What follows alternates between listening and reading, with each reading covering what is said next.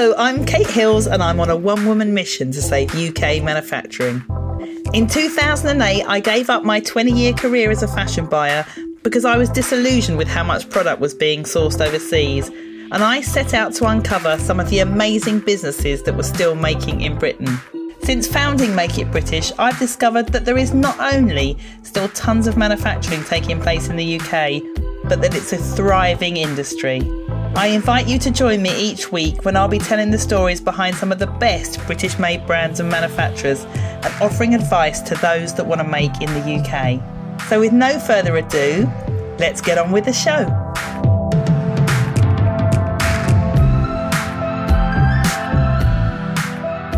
Hello, and welcome to episode 8 of the Make It British podcast. At the time of recording this, we are just over two weeks away from Christmas Day, Christmas Day 2018. And this Friday, the 14th of December, is Christmas Jumper Day. So I thought, with it being Christmas Jumper Day coming up, I would have a Christmas jumper manufacturer on my podcast. Did you know that 220 million pounds worth of Christmas jumpers are sold every year? Do you have a Christmas jumper in your wardrobe? And where was it made? Now, I've got three in my wardrobe and they were all made in the UK. I've got a lovely vintage 1980s one, which is a thick wool, hand knitted. It's got reindeers on it. It's fabulous. I've also got a much more classy company called Fan Club, and it's kind of a Christmas jumper because it looks like a reindeer on the front, but it's probably more of a bunny rabbit. Knitted um, in the UK with lovely wool from Hinchliffe yarns. And then I have got my made in Leicester blue and white Fair Isle one with a roll neck, which many of you have probably seen if you've ever seen me talking about Christmas jumpers on any of my Facebook lives. So today I've actually got an interview for you with Bhavik Master, who's one of the directors at knitwear manufacturers Jack Masters in Leicester. It's a family business and they make a lot of Christmas jumpers. So I thought he would be the perfect person to speak to to find out more about how Christmas jumpers are being made, how they promoted their Christmas jumpers, and also he's going to tell you the story about how they had a Christmas jumper one year that went viral. I hope you enjoy the interview. Hello, Bhavik. Um, welcome to the Make It British podcast. Do you want to start just by telling everyone who you are and what your business does? Yes, so um, we're a family uh, run business. So it's a business that our parents started in 1987 uh, in Leicester, and we've always been a knitwear manufacturer. So probably in the first 10 years of the business, we were mainly supplying like lower to middle end of the high street, the kind of fashion products. And then slowly the company migrated into acquiring like some big mail catalog kind of companies. Right. And then across the years, we've kind of like slowly, through a combination of like acquisition and just investing in new machinery and technology, we've kind of moved into more premium luxury knitwear. Mm-hmm. Um, and then, which, and then slowly since 2012, Christmas jumpers came in as a big trend. So then we've kind of jumped onto that. So, in terms of what we're doing now, I'd say out of the UK, 30% of the turnover is around Christmas jumpers. Is it really? Then, wow. Yeah. What, so yeah. 30% of the total year's turnovers is Christmas jumpers? Yeah, yeah. That's crazy.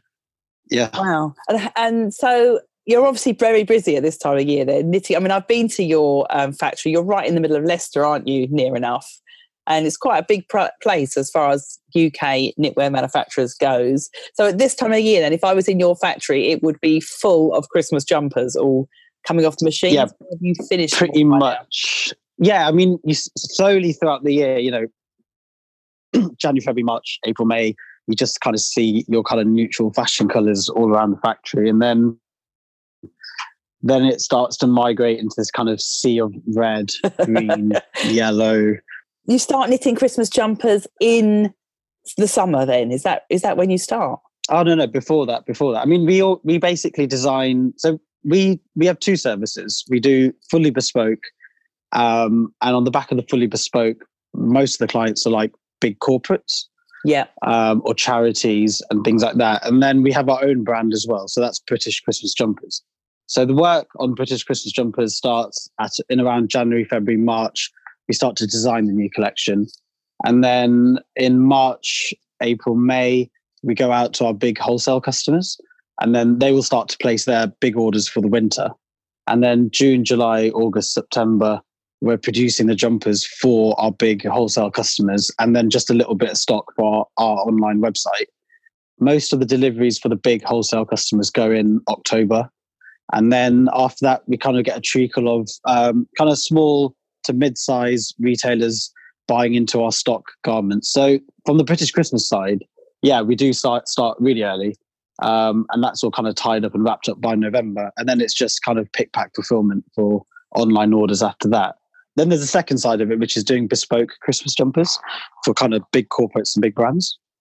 Oh, I see. So, so someone could get in touch with you and design their own brand or their own design of Christmas jumper just for their company to wear internally, for instance.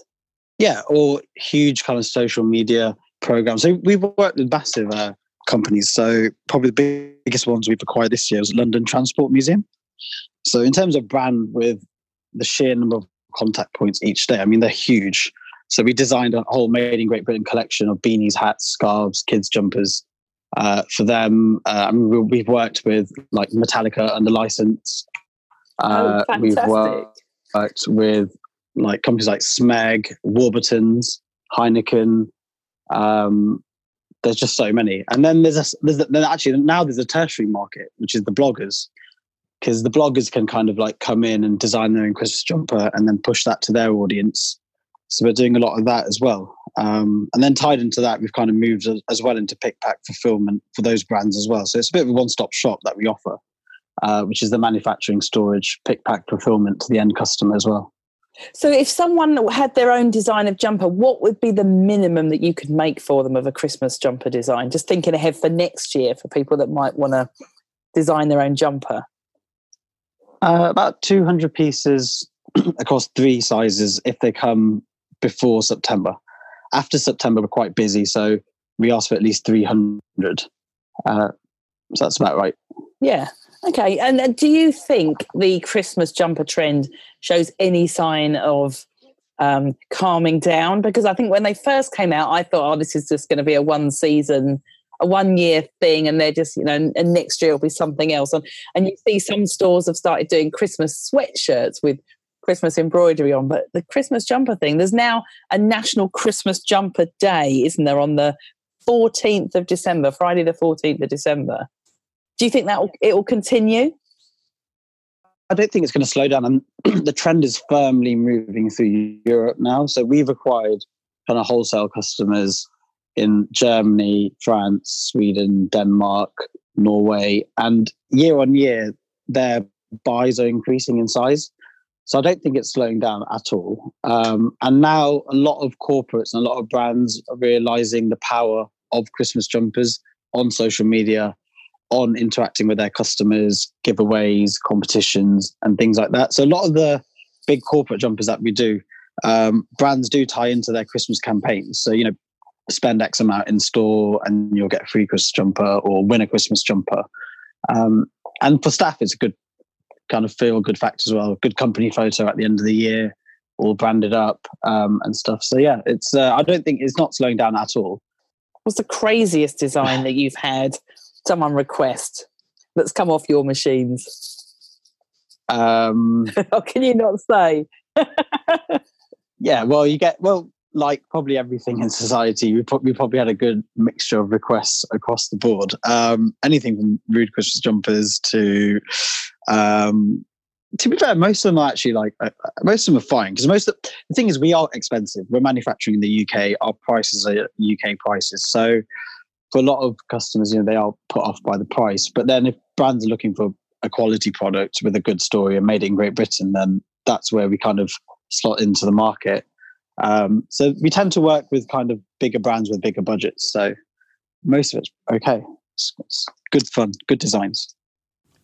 And you did a jumper that went viral, didn't you, a while back? Do you want to tell me about that? So we contacted this agency in London. We they so this is amazing. So we got together the first of November. They came up with the concept of the multicultural Christmas jumper. So we got the top eight religions in the world and then put all the symbols onto one jumper. And then on the 14th of yeah, then on 14th of November it was finally finished. On the 15th, they seeded the picture to the Guardian and the Daily Mail. so the Guardian went political correctness gone mad. The Daily no sorry the Guardian the Daily the Daily Mail went political correctness gone mad. The Guardian went the ultimate Christmas jumper with the with the message of peace and joy about it. And then it just went crazy over the whole internet. We got into Have I Got News for You? We sold a jumper to Iraq. We like it went on TV in the Netherlands. It went on like newspapers in Russia. It just went global. Um, the whole multicultural Christmas jumpers. That was in 2014, and that then we this was like how reactive manufacturing can really work because you know the jumper was finished on November 14th. We put it on pre-sale from December 1st. We had all the machines running. The jumpers were selling online, and then literally pick pack fulfillment straight from Leicester all over the world. And we sold like 1,500 jumpers in like two weeks. Brilliant. Which yeah, which for a small business and an unknown brand, and and it was 40 quid and on pre-sale, was phenomenal, really. And it just shows how reactive you can be.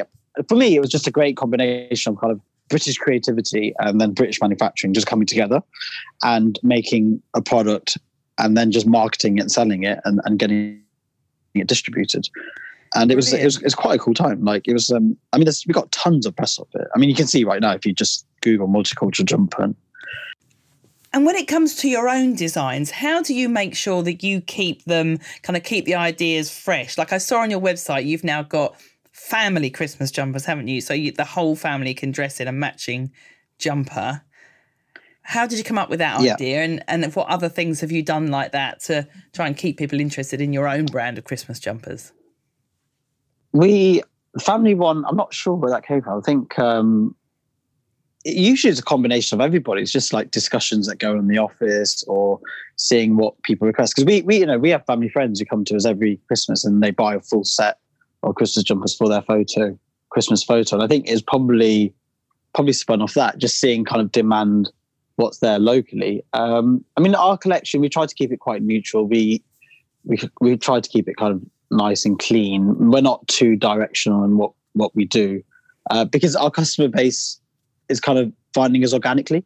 You know, we're not a high street retailer with a specific audience that they're selling to every single week or specific age group. So we try to keep ours kind of quite neutral and fun. But actually, what we tend to find then is that those styles repeat year on year on year. Like some of our best styles have been there since 2012. I mean, our designer, I mean, she's amazing. She's been in the industry for like 40 years and she almost can see the move ons. So, you know, she's designed everything that's on the website since 2012. And um, yeah, I mean, we just trust her. You know, she puts together some designs. We'll sometimes pull together some concepts based on what. So when we're starting to get more Nordic customers, you know, we started to just bring in a few more kind of Nordic type patterns, your kind of classic reindeers, uh, kind of all, all over Fair Isles. We kind of saw that commercially, you know, people do want a design all over the jumper. So they don't just want a kind of motif on the front; they want the arms to have a full kind of jacquard on them. So we kind of a lot of it is an ongoing discussion with our customers as well, and seeing what works, and also seeing um, who's buying what. We get a lot of data back from a couple of our wholesalers, so it's a combination of everything, really. One of the things I think obviously is really interesting, and with Christmas jumpers is people want them very close to when they're actually going to wear them, don't they? And the fact that you can make them in the UK obviously makes you much more reactive to what you know your customers need than if you were you decided to make them you know overseas somewhere. Um, is that something that you think that benefits your customers a lot? Do you hear them saying that they're glad that they're made in the uk and and you know how close to the season do some of them actually come in and sort of rebuy? So if a style's done particularly well with one of the big supermarkets that you're making for, how quickly will you turn it around if they want to reorder some in time for Christmas jumper day? Oh, we don't work with any supermarkets. We're too expensive.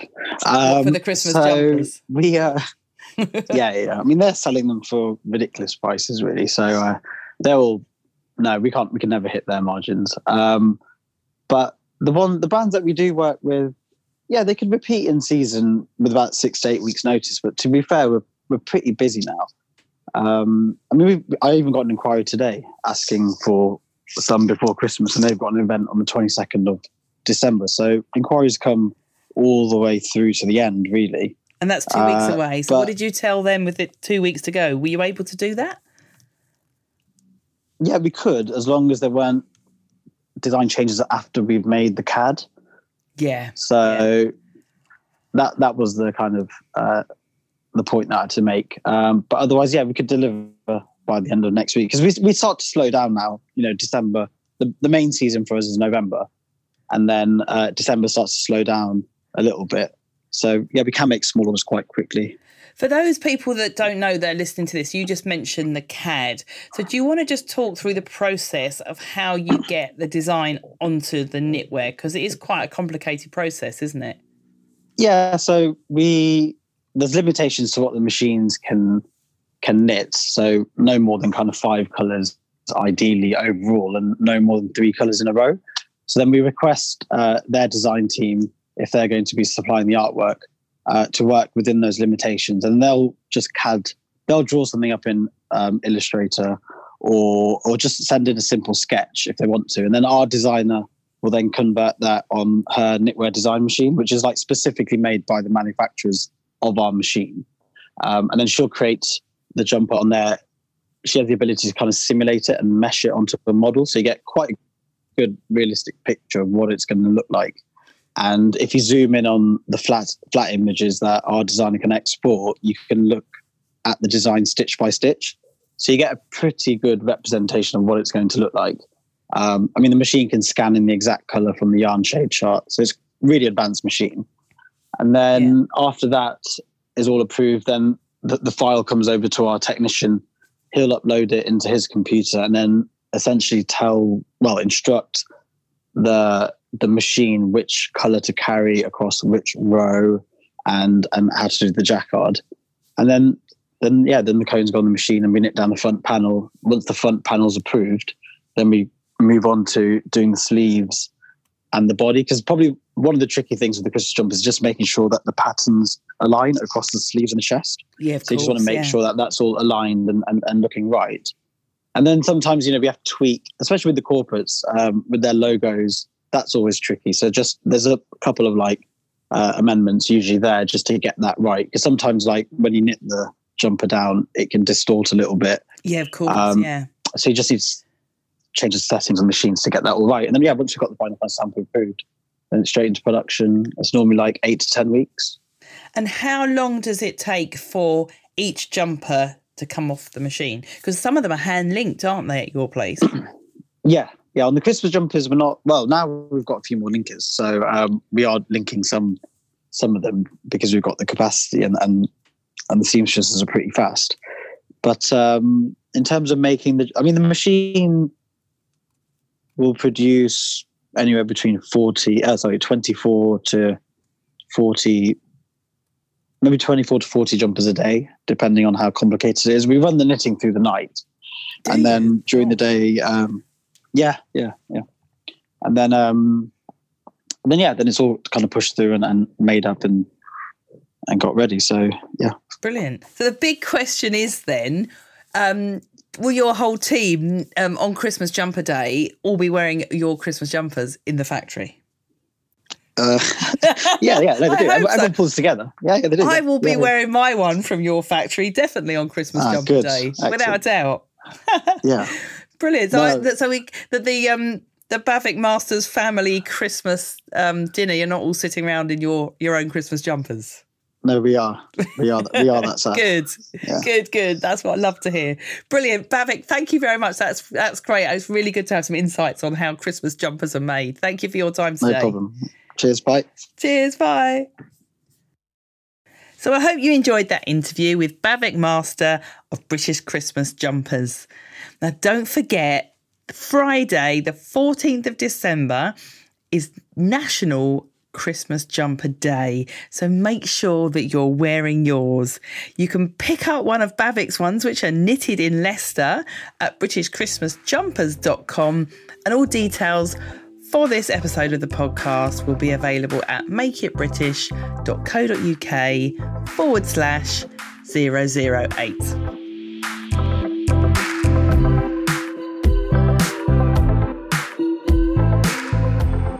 If you're interested in discovering UK manufacturers from the fashion, textiles, and homeware sectors, you should definitely come to our trade show, Make It British Live.